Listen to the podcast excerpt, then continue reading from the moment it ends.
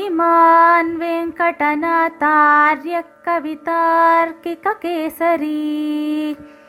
वेदान्ताचार्यवर्यो मे सन्निधत्तां सदा हृदि ஸ்ரீமதே ராமானுஜாய நமः இன்றைய தேசிக திவ்யதேசம் ஸ்ரீ கோகுலம் ஸ்ரீகிருஷ்ணன் நந்தகுமாரனாகத் தோன்றி தவழ்ந்த புண்ணியபூமி இந்த திவ்யதேசம் பற்றி பல ஸ்லோகங்களை சுவாமி ஸ்ரீ தேசிகன் யாதவாபியதய மகாகாவியத்தில் அருளியிருக்கிறார் அதிலிருந்து இன்று இரண்டு ஸ்லோகங்களை நாம் அனுபவிப்போம் यदवबुद्धनिराकुलनीतिभिः मुनिगणैरधुनापि विमृग्यते तदिदमागममौलिविभूषणं विधिवशादभवद्व्रजभूषणम्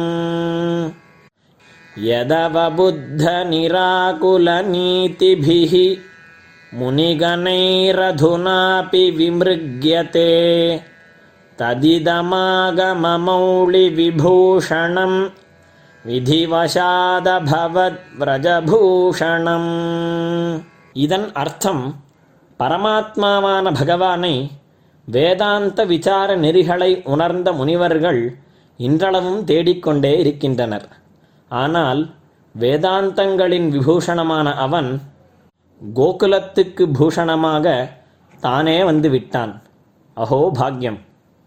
இரண்டாவது ஸ்லோகம். அனகவத்சமனாகுலதேனுகம் பிரச்சுரதுக்தமச்சோரபயோத்பவம் प्रचुरदुग्धमचोरभयोद्भवं व्रजमनामयविश्वजनं विभुः। कृतयुगास्पदकल्पमकल्पयत्।